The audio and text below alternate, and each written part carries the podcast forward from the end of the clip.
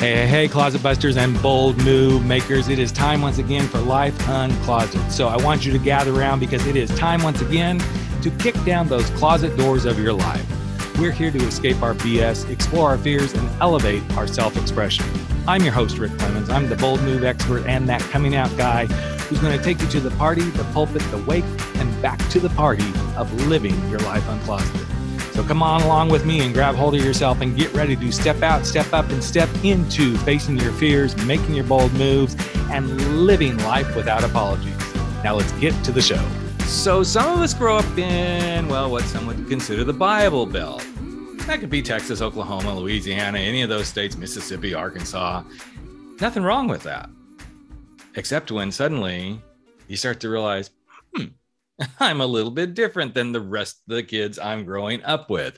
But maybe you don't talk about that. And maybe you keep pushing through. And then before you know it, you find yourself being a school teacher and doing some other things. And you finally realize, okay, there's something else that is calling me. Because you see, what you want to do is show people the you that you see. And I'm so excited to be talking to an author about his new book, which actually is very similar to what I just said. It's called The UIC, and Danny Freeman is here to talk about his book, his life, and why he has chosen to take this little walk down the author aisle, so to speak. So I'm very excited to have you here today, Danny. Thanks for joining me, and I can't wait to dive in with you about your book and all that good stuff. So welcome, man. Yeah. Well, thank you, Rick. It's a real pleasure to be on here, and I'm excited about this conversation. Cool. So this is where Rick shuts up and you just go. I don't say anything else the rest of the podcast. Of course, I'm kidding. But I was like, really? Yeah. No, So I've actually freaked a couple of guests out. They're like, "Are you serious?" Like, yeah. I'm like, no, it's a joke. So, so you were born and raised in good old Texas, right? Yeah, that's right. So I was actually born in Dallas, born at Methodist Hospital in Dallas, which is just about as Dallas as you can get. And my family lived there until I was 6, and then we moved to Houston. My dad got a transfer with his job and really kind of grew up from 6 until the time I went to college there in the Houston area. So really it was kind of in the context of Houston, that I... Right. First began to, know that I was gay and process that. So, which, was an interesting place in some respects to be doing that. Mm-hmm. Some people might know a little bit about, Houston, just in terms of, it is in a very red state, but it's, has become a very blue city over the years. Right.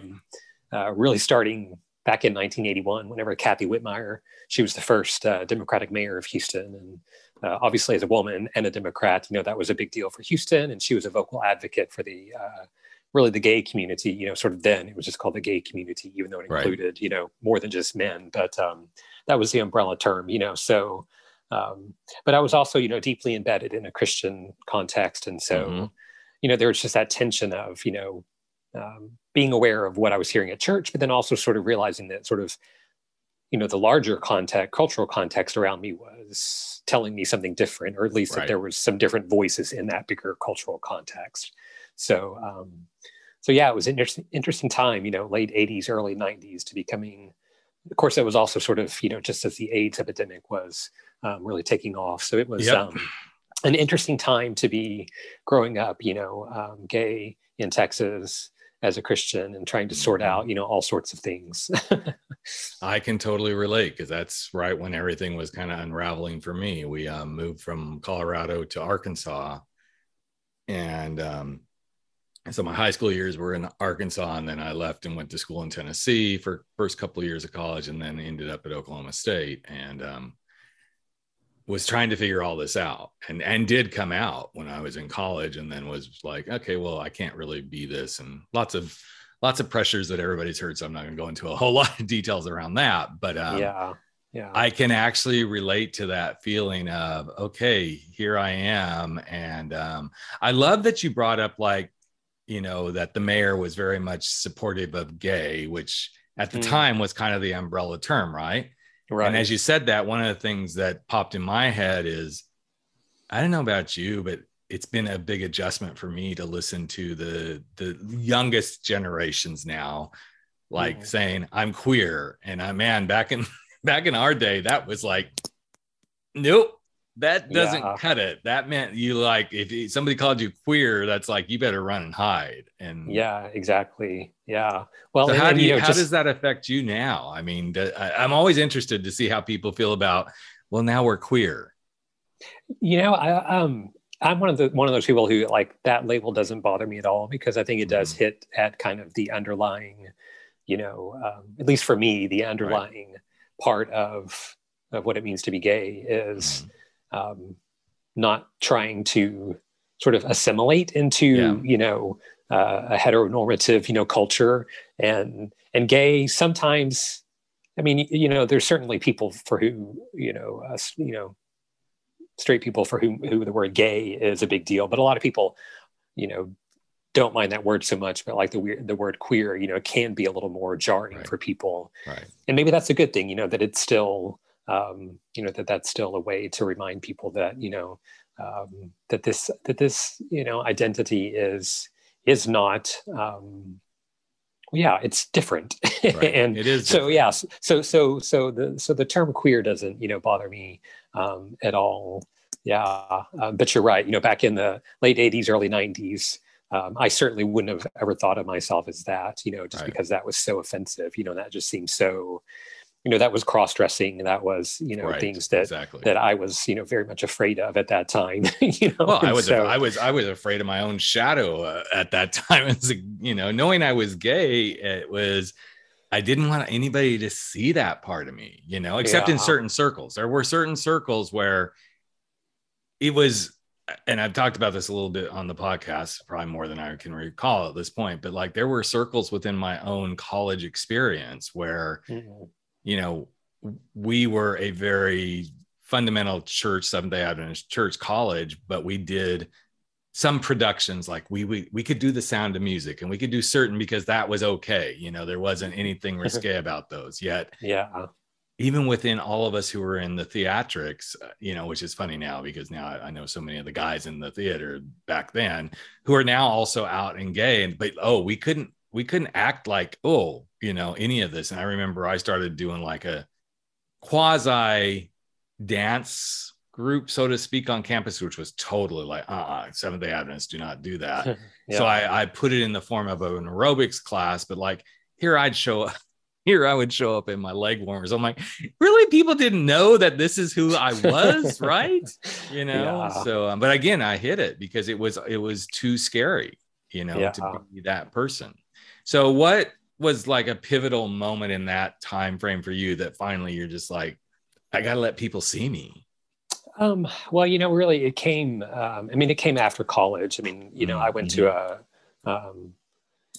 you know, very conservative, Christian liberal arts college in Arkansas. And so, you know, there were certainly, looking back now, you know, I see, you know, there's a few guys that I know from that time who are certainly, you know, out now, and some women, you know, but at the time it was just so kind of so far beyond the pale that there just wasn't any, you know, there wasn't really any time or space or opportunity for that. And so in many respects, I would say, you know, that like when I was in college, that was really when I really came to terms with the fact that I was gay.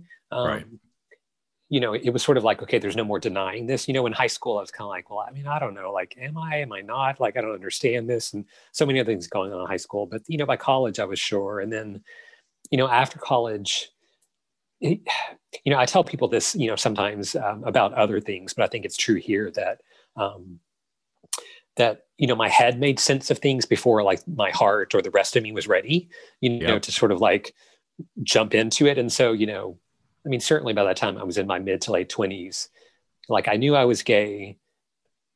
You know, I didn't think that I was ever going to change. I didn't really want to change. You know, it was sort of like I was kind of getting through that whole process, like mentally, you know, but there was still a part of me that was afraid because of family issues and friend issues. And I was still very tied up into, you know, church works. I was actually, you know, doing ministry for a few years after I left college. And so, you know, there was just no way that I could even begin to explore what that would look like for me. And so, you know, so I was living a double life. You know, I kind of knew inside what I believed about myself, and even got to the point where I was okay with that. But it took, it took a few more years. And really, to be honest, Rick, it was after I left full-time ministry that I was like, okay, now I can really start. And part of why I left full-time ministry was simply because I knew that I couldn't teach and say the things that people expected me to say anymore. And so I knew just kind of from an integrity standpoint that I couldn't continue to take a salary, Right. But also, it just really gave me that freedom to sort of say like, okay, I can start figuring some things out for myself, and I don't have to worry about, what people are going to think or who's going to get upset, and don't have to worry about, a paycheck anymore. So that's, that's when I started teaching when I was 31 back in the Dallas area. And so that was really kind of when I began the longer process, I guess, of really coming out. And, and for me, there was a theological element to that at that point, because my faith was still very central to my life at that time. And I knew that there was certainly, there's certainly a space within Christianity for, full LGBTQ plus inclusion. Right. And so, I started reading books that helped me to understand, some of the theology that kind of helps, with that. And, right. So I was going through that process, kind of through my early 30s. But it was still, so in some ways, maybe it was a little bit slower for me, I think, just because my faith was so central to me for that part of my life, and rethinking it was scary, and questioning all of that was scary. And to be honest, I didn't really have a lot of support to do that. I was doing a lot of that, quietly. And ironically, it just sort of reinforced that whole thing of like keeping things secret, it's just like, I'd been secret about being gay for so long. And then I was sort of in this middle of, kind of rethinking religious things, and I was keeping that secret. And so, but, slowly I began to talk to more people about that, to come out to more people, to share, more of that with more people. So it was kind of a gradual process for me, rather than a like, oh, suddenly I'm out and everybody knows and it's all sorted. It's interesting that you talk about that, because for me, I kind of had a similar experience, but when I was in college, more so when I was in, so the college I went to initially was in Tennessee, just outside of Chattanooga, a small little college, like maybe 500 students. And I found myself exploring religion so much more there, because it was, so I lived in a small town in Arkansas at the time when I went to college. So yes, this was a small town too, but it was adjacent to Chattanooga. And at the time, Chattanooga wasn't a huge metropolis, but it was the closest thing to, there was variety to life, so to speak. Yeah. And so I took advantage of the opportunities when I could. After the first year, we couldn't use our cars except if we were going home for a weekend. So I started using my car my second year to do lots of things, go to the bars, because in Tennessee at the time, I didn't even know what the drinking age now is, but at the time in Tennessee, it was 18 and you could drink, right? So going to the bars, I started going to a dance class in town, but I also did start exploring other religions. And I'm really glad that I did, because that's when my eyes started opening up to, okay, this was my segue of like not keeping things secret. And I actually started talking to my parents about exploring other religions in very offhanded ways, which pissed them off, quite honestly. I mean, they're like, what do you mean you just went to a Catholic church? What do you mean you went to? I'm like, I'm exploring because, hey, guess what? The first course we had to take world religions in college. So I'm like, wow, there's something else besides Seventh-day Adventism, even though, the teacher did a pretty good job, but there was always that. But we're the chosen religion. Right. So it was interesting to see that was the precursor to me starting to say, here's this secret I'm unlocking for you. And it was actually that. It was that year that I actually came out to my parents about being gay as well, which was, on the heels of starting to talk about other religions I was exploring. Of course, immediately that got shut down, but when you were talking about that, I hadn't really put that piece in my mind together, that this looking at other religions actually helped me get prepared to go, "Ooh, here's another secret I need to talk to you about." So, so as you started to move beyond that and you started to become very, more comfortable in yourself, what was one of the biggest changes that happened? Because I know, you know, you left and you went back to work for a school district in Dallas, but as you started to like settle into you and teaching, what was something that's like, oh, okay, well, now I got to confront this too, if there was anything? Because I had a couple of things I really had to confront as I like, okay, this is truly who I am. But I'm just curious, what might you have confronted? Because, okay, here I am finally looking and seeing myself, and now I'm teaching. Anything come up? I think that, well, I mean, I'll just say it was a whole new world of trying to do a little bit of dating. You know, certainly, you know, by that point, you know, I was in my early 30s and you know, when I was in high school and college, you know, I had dated a few girls and young women, but it was always very awkward, you know, and it always usually ended quite disastrously, as you can imagine. You know, so like trying to figure out that whole world was, you know, new for me. And it was also, you know, kind of eye-opening just in terms of, you know, meeting a real cross-section of, you know, men who had, you know, been out and quite open, you know, for 10 or 15 years, or some like me who were, you know, sort of just recently. So, you know, and I didn't really, you know, I didn't date a whole lot, but, you know, I went on a few dates here and there and enjoyed that, but it was also just sort of like daunting. It was just sort of like, wow, this is like a huge thing. And I would, well, you know, I would just say it is a huge thing. I don't think the younger generation, I hate it when I start to generalize like this, but I'm going to do it because, you know what, I'm going to be 59 in a couple of days. So I'm just going to, you know, say, hey, here's my privilege of being older. Right. Yeah. I don't know that the younger generation 100% gets what it was like back then. Yeah. Because there was always this constant looking over your shoulder, really being careful about what you said in certain spaces. Yeah. And even in a big city like Dallas, going, could I get caught? Could I get caught? You know, I remember going, I mean, I was in Abilene, like the late 80s. So 87 through 89, I believe, I worked at Abilene Christian University and Hardin-Simmons University. Oh, so, so yeah, that was, but there were times that I had to go to Dallas because the company I worked for had regional cells or regional meetings for all of us who were food and beverage people at those universities. And I was already married by then. So this was kind of my little bit of escape time. And I remember going to a couple of the then, like what I could find as a gay club in Dallas and one of the gay bathhouses in Dallas, and going, this is scary. This is scary. And it was scary on many fronts because we were still in the throes, big time in the throes of the whole AIDS epidemic. Yeah.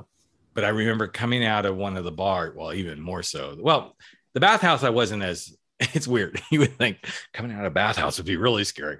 Well, they had the door on the back side. So it's like, yeah, it wasn't on the street, right? But I remember coming out of the gay bar going, wait, there's a lot of people in Dallas who know me. And I'm like, really? You think out of this entire freaking population, somebody's going to see you? But these are the sort of things that, and I know there's kids today that are concerned about that too, but it was such a different, it was just a different world back then.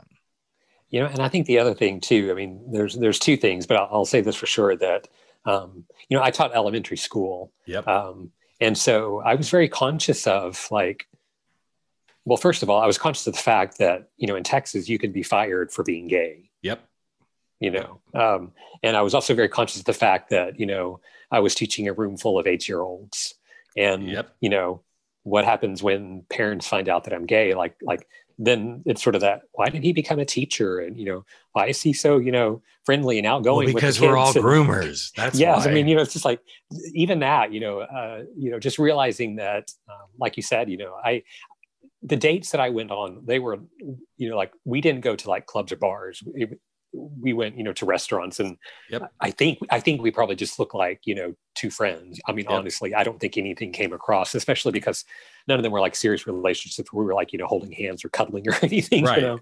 So I think, it just looked like, if I was out with a straight friend, and at the same time, just being aware of the fact that like, oh my God, what if, someone on the school board is here mm-hmm. and gets the wrong idea, or what if a parent, or a fellow teacher, or just that whole fear thing. And you think, I mean, that was barely 15 years ago, but it was still, anyway. And so that was part of it, part of that. And well, it's interesting when you do put these things in capsules like that. It's like, okay, here we are, 2022. Yeah. I graduated high school in 81, got out of graduated college in 86 or 87. So let's kind of just put that all in perspective, because it's not that long ago. And people are like, oh, wow, that's a long. Okay. Stonewall. Yes. Stonewall's a little bit old. 50 some years ago. We get that. Yeah. But when you put it in the perspective, and then here we are today with all the craziness that's potentially brewing to go put us back in that same sort of craziness all over again. I don't know that people can grasp, again, the younger generation can grasp, and I'm hoping they don't grasp. I hope they are so fired up about so much of this that they're like, we are not going backwards.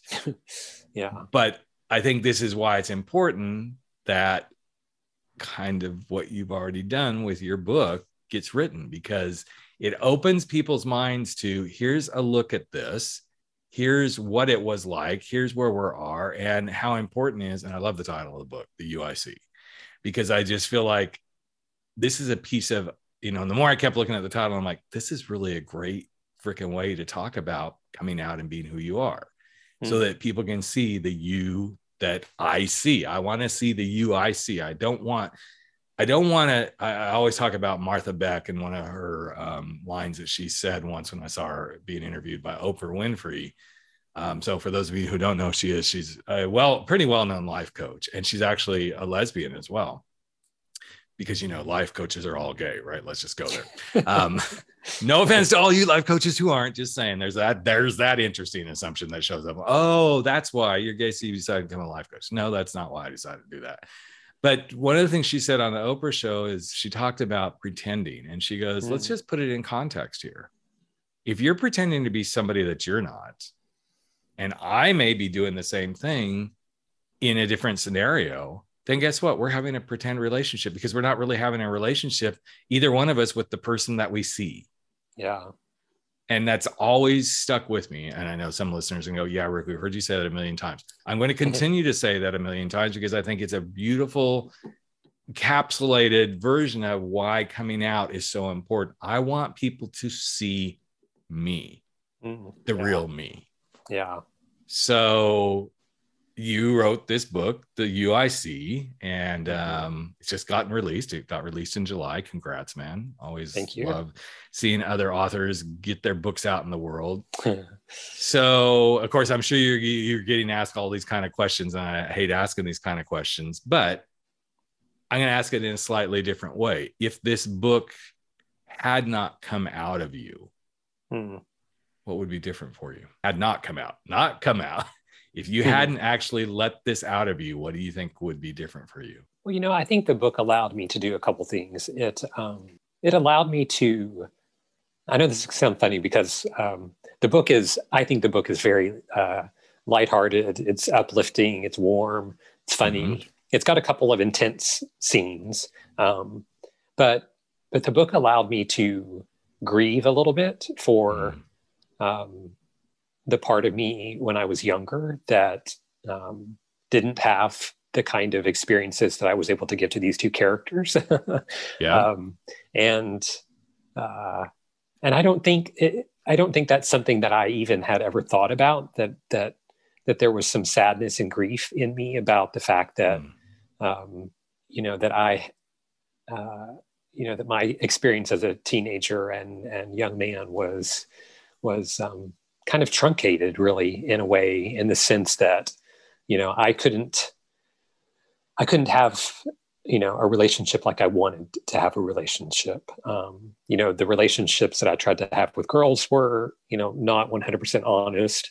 You know, the very good relationships that I had with a number of, you know, good friends in high school and college, you know, there was that part of me that was hiding, part of me that was scared, part of me that they would, especially with my, one or two of my close friends, you know, they would catch me looking at them the wrong way, you know? Right. So anyway, been there, done that. You know, all of that is just to say, you know, that I think it allowed me to grieve a little bit for, you know, that part of me that, that probably needed that. And then the other thing, you know, that it allowed me to do was I discovered this sense of like authority within myself that I didn't need anybody's permission to tell that story. And I say it like that because there were a couple times when I was writing the book that I thought, oh, I don't know that I should say this, or I don't know that I should let these characters do this, you know? And I thought, well, who the hell do you think is going to give you permission to tell this story the way you want to tell it? And I know that sounds, you know, odd for a, you know, 40-something-year-old man to sort of like, you know, have to worry about the way something's going to sound or come across. But it just reminded me, you know, the fact that, you know, that those inhibitions, you know, are still there. And that, you know, maybe part of, you know, my task for the rest of my life is just to kind of keep giving myself permission, you know, to say that, you know, I am who I am, and, you know, I like what I like, and I love who I love. And right.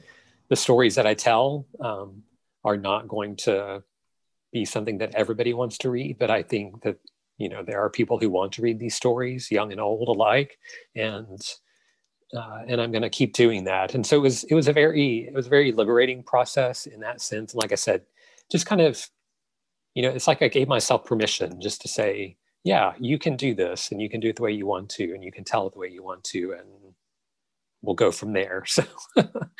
I love that you use the word inhibition, because there is that.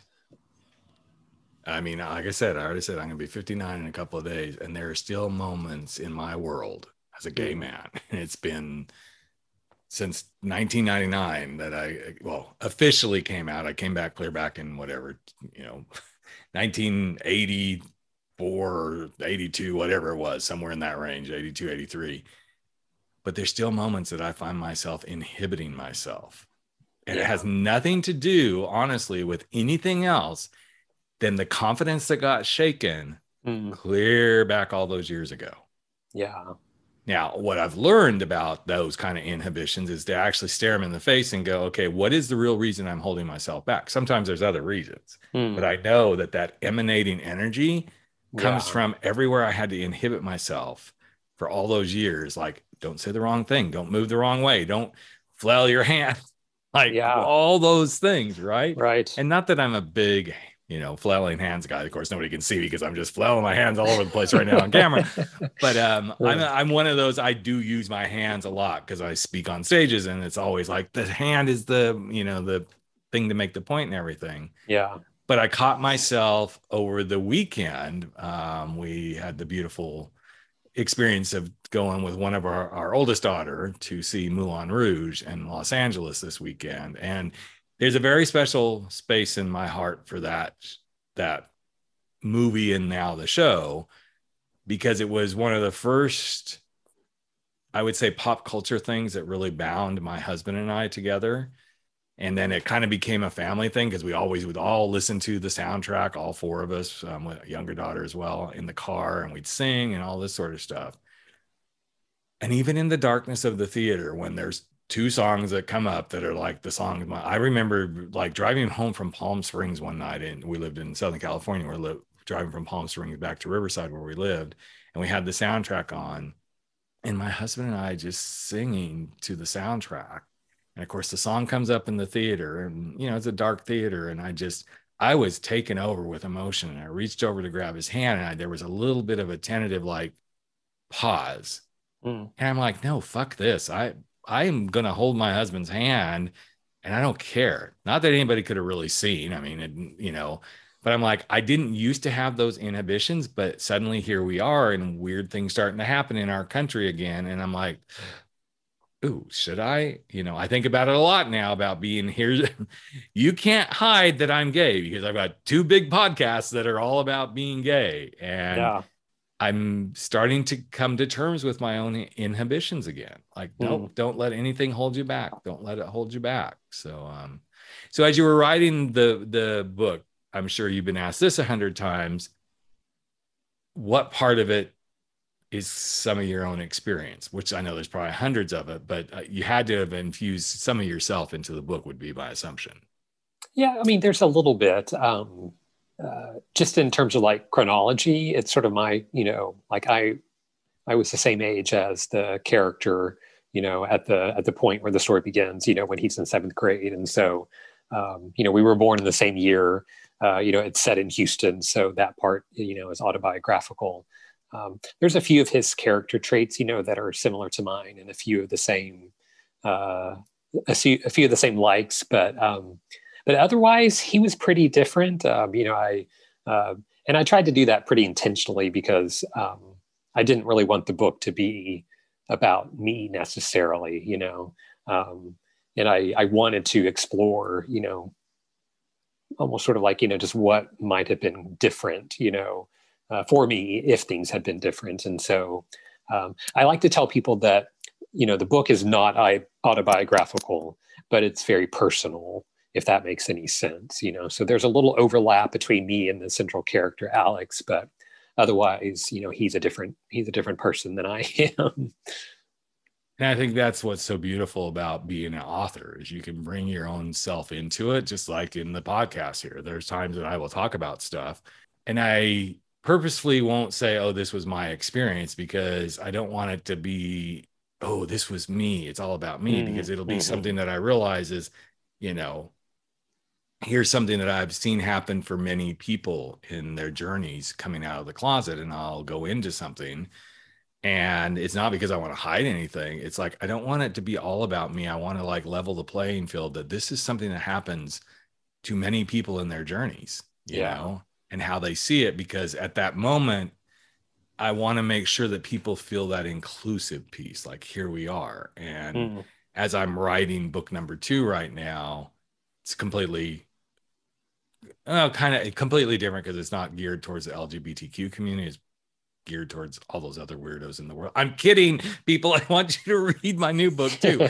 But it's geared for the mainstream kind of audience of like, you know, how does anybody live a life without apologies? And even as I'm working through that edit and going, well, does that connect with everybody? Or does that need to actually be about me? Or should I like make this more inclusive? I'm really looking through that lens at times, because I don't think all the time we have to put ourselves front and center as we write our books. Yeah. What's the thing you learned most about yourself writing the book? I think I learned... that maybe I'm more of a romantic at heart than I realized, because it was really important for me, you know, these are teenagers that I'm writing about, you know, so teenage love is, you know, not the same thing as adult love. But I wanted it to be very believable. Like I wanted it to be that these two teenagers fell hard for one another in a way that, like, you know, it took them a while to figure out like what it really was and why they felt the way they felt, you know. And I mean, I really enjoyed writing, you know, sort of the, you know, that aspect of the book, kind of that slow burn. And then what happened, you know, sort of once the flame really got lit. And so, which surprised me, just because I wouldn't have said before I wrote the book that I didn't think I wasn't, you know, kind of a romantic at heart, but I didn't think I was maybe... I didn't think I was maybe that much of a romantic at heart. And so so that was kind of sweet, you know, I guess, just to realize that I had that in me in a way that I didn't quite realize. So that was certainly something that I think I came to a better sense of myself at the end.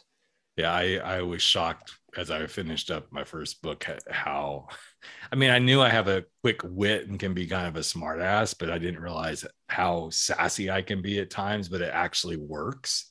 And I started leveraging that more and more. Like, okay, let's, especially if it's like an intense situation.